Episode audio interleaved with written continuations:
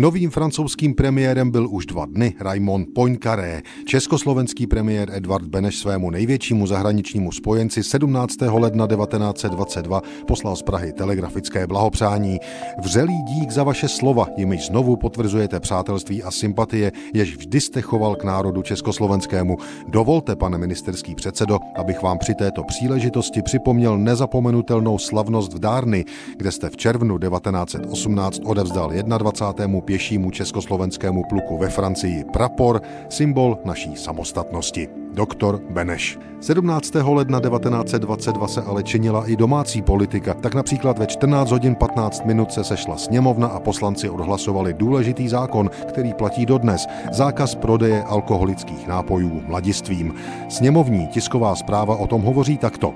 Do rozpravy zasáhlo 11 řečníků, kteří převážnou většinou mluvili pro přijetí zákona, vyslovujíc se však pochybnosti o jeho účinnosti. Doporučovali v boji proti alkoholu domácí výchovu, sport a tělocvik a zrušení volnosti ve výrobě lihovin. Pozměňující návrhy byly zamítnuty, rovněž i rezoluční návrh poslance Kaliny a soudruhů, žádající, aby do příštího rozpočtu byla zařazena částka 10 milionů korun na podporu potírání opilství.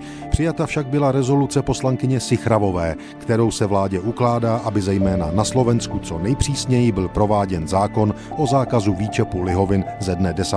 prosince 1920.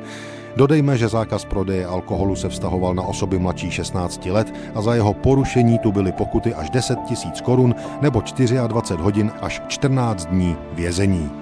A pojďme 17. ledna 1922 ještě na skok do Senátu a opět budeme mít pocit, že nemluvíme o záležitostech 100 let starých.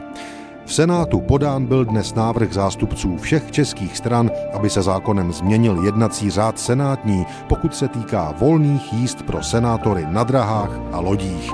Tento odstavec má nyní znít, senátoři mohou užívat vlaků všech drah, kterékoliv třídy a všech druhů, kterékoliv lodi dopravní až do konce roku, v němž byli členy Senátu.